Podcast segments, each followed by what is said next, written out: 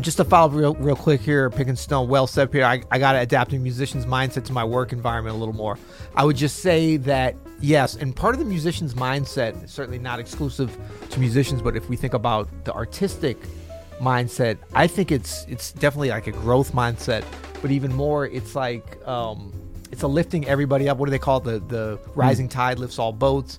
It's the not a zero-sum game. It's not like you're slicing up the pie. What's in it for me? I got to get my part of the pie because it's going to run out.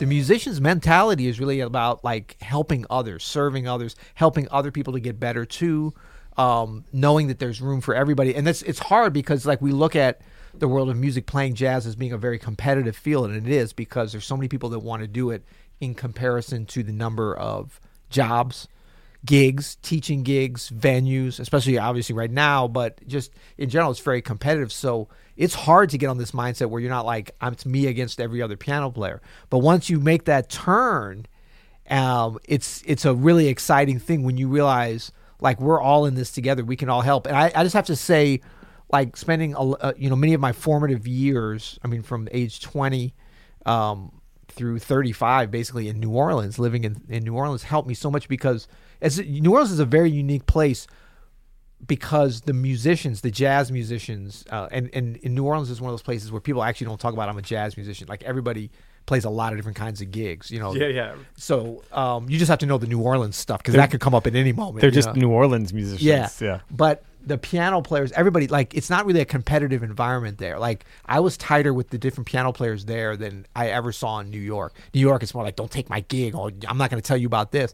New Orleans, now, part of this is there's so many gigs in New Orleans. Like, there's more gigs than there are good players. So, like, we're always needing each other. Can you cover this gig? So, like, part of it comes out of that. But what was fun about that is a piano town, too, really. Yeah, and but there's just so many things going on. So I got used to that and then forgot that that's not the norm. Like, other places, it's like, oh, I got to protect my turf. But I think that, that leads to a less interesting kind of musician, a less interesting kind of artist. So absolutely try to take that to any kind of situation because we're all in this life thing together, as we say. Turn on Chordie. They want to see Chordie. What's up with that? Well, we got to do something Chordie-esque. Let's Chordie. Look at that. Bam. Here, it is. I'll do this. See if you can...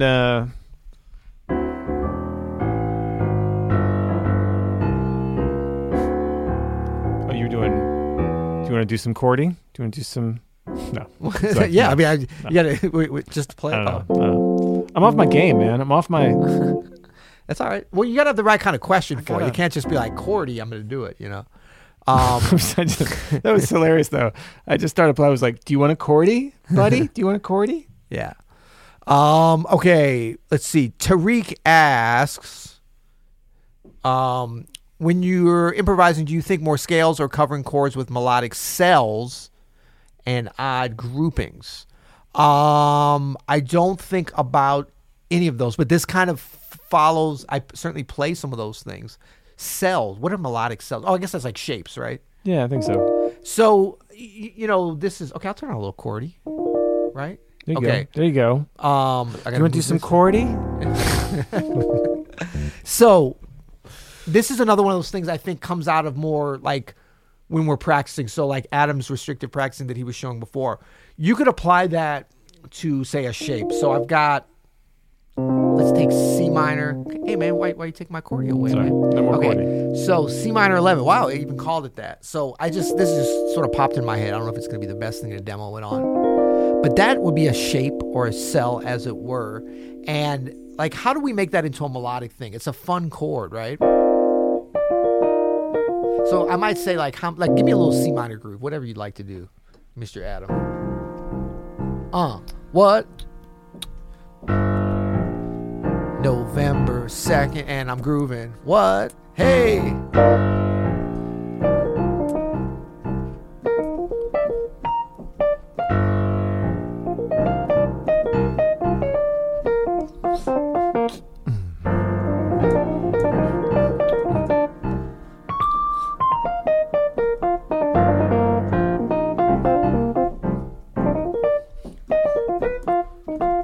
So everything I played there was in that shape except for that one wrong note I played, which was kind of interesting, actually.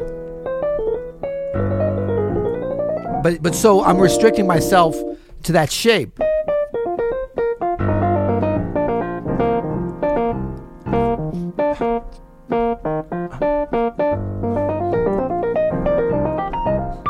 But then it's like, how inventive can I become with, I don't have a lot of melodic elements. But I play piano, I can play two notes at once. But rhythm becomes very important.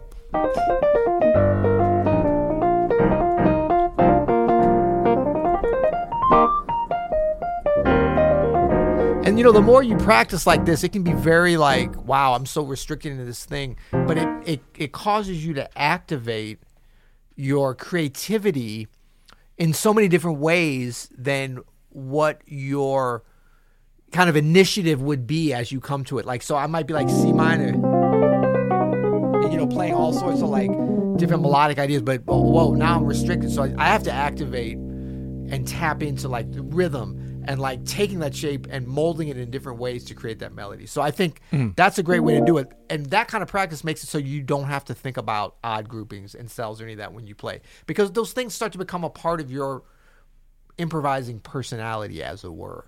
And that's what we're really looking for. And that's like kind of the theme of a lot of the things that we talk about. It's like, how do we practice in a way so that we can activate our story to be able to come out through our instrument? Like, what are the specific things we can do as we practice, you know, so that we can get creative and get jiggy with it without having to be thinking about, you know, stuff that's a little bit, you know, bleh. I mean, it's not bleh. It's just kind of like, it's time for practice. Like, you want to be able to get in the vibe. You know what I mean? Well, absolutely. Yeah. I mean, it's kind of like, you know, if you get some clothes and you're like, okay, I'm going to go out on a date. I've got my clothes on. You know, I got my jacket and I don't know. What the hell would you wear on a date?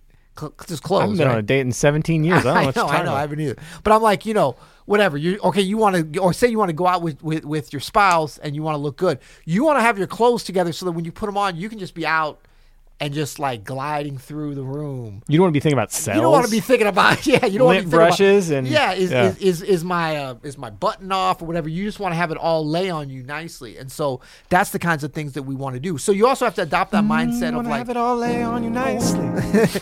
Byron Lovelace knows how to put some fine vines on. Come on. LOL sounds like an ambient independent French film. That's true.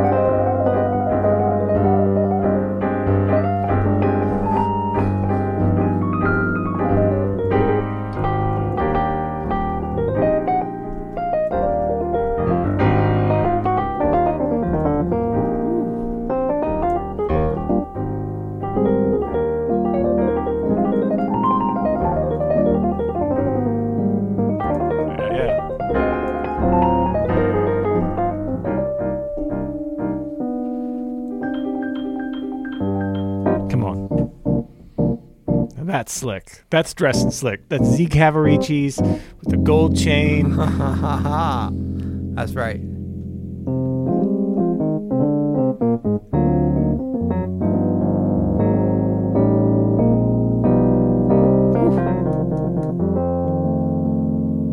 What are we doing now? We still doing a show? We just having fun. Yeah, you know what I'm saying? Come on, Byron. Byron Lovelace.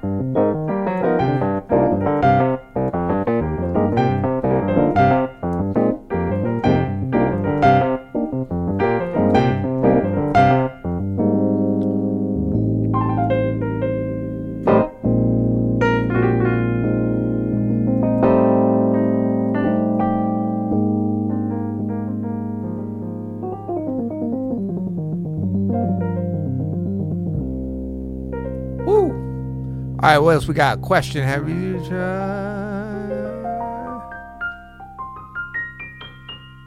All right, we did that one. Bati asks, do you think that the act of composing is almost always a form of improvisation as well? I mean, I think it's a form of, I think they're both forms of creativity. Yeah. Composition is very much, you know, more crafted, more calculating. I mean, I think improvising is a specific type of composition more than composition being a type of improvisation, right? Absolutely true. Yeah.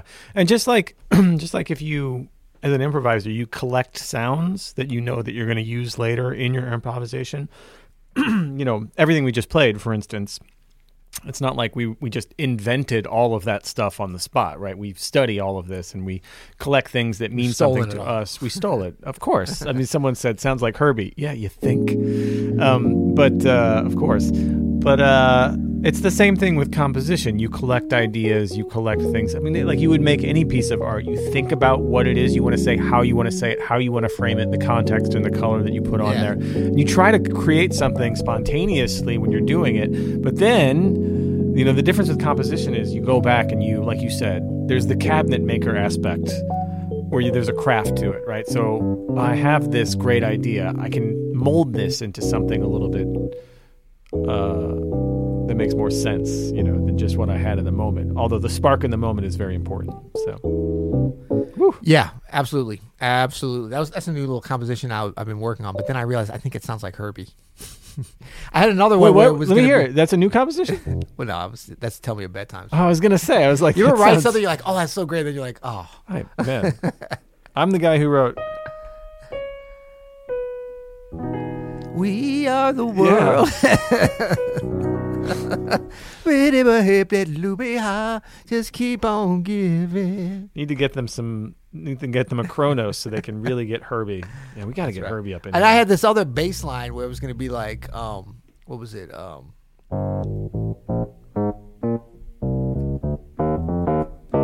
It's too close though, right?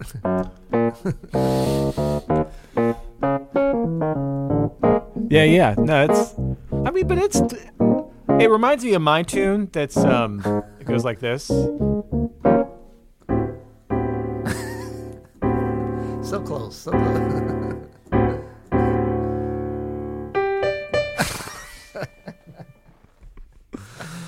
Oh, good stuff. It is 4:00. Bye. Thanks, everybody. We want to tell everybody. Can you play Actual Proof? Which is that? That's no, I can. Oh yeah, I don't remember that. No, we can't. Yeah, asked and answered. So we want to say, look, we want to say peace and love to everybody. Hey, look, we want to say go vote. You know what I'm saying? Yeah. If you haven't voted yet, have you voted yet? I'm going tomorrow morning. Oh, it's election day tomorrow. You're late, man. I know. This ain't the year to be going on the day of, but it's all good.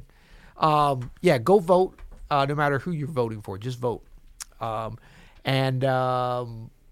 else we got? Okay, so the sesh tomorrow, should we tell them about that? Canceled. It's canceled. We canceled it because, I don't know, we just felt like there's a lot going on. Yeah, and we don't want to, I mean, we want to uplift, but we want to stay in our lane, and we want to just let everybody process things as they need to process them. Including us, right? But we're going to be back next week for a brand new sesh. Might be KOB, might be something else. We keep threatening KOB. We should do that.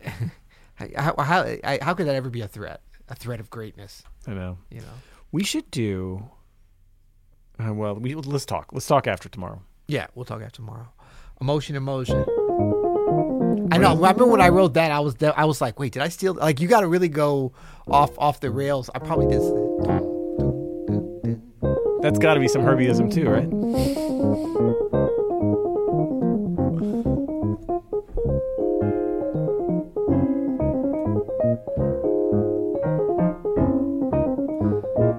I'm Peter Martin. Okay. I'm Adam Ennis.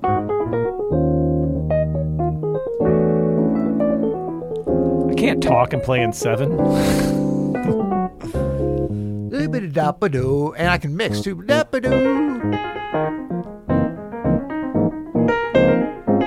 Chordie can't keep up. I can't keep up. Cool. All right. We are going to see you guys next week. We like to remind you that we are not only a live YouTube channel, we are a podcast too. So if you haven't gotten into podcasts, maybe this will be a good time to get into it. Go to Apple Podcasts, Stitcher, Google Play. Look up You'll Hear It, and you can find us. And we're about to record some right now. Did you know that? I know. We're going to do two right now. Yeah, we do exclusive things that are only available over there. Audio only. So, you know, we turn off the lights and you know, do our thing. So please join us there. Please stay safe. And until next week, you'll hear it.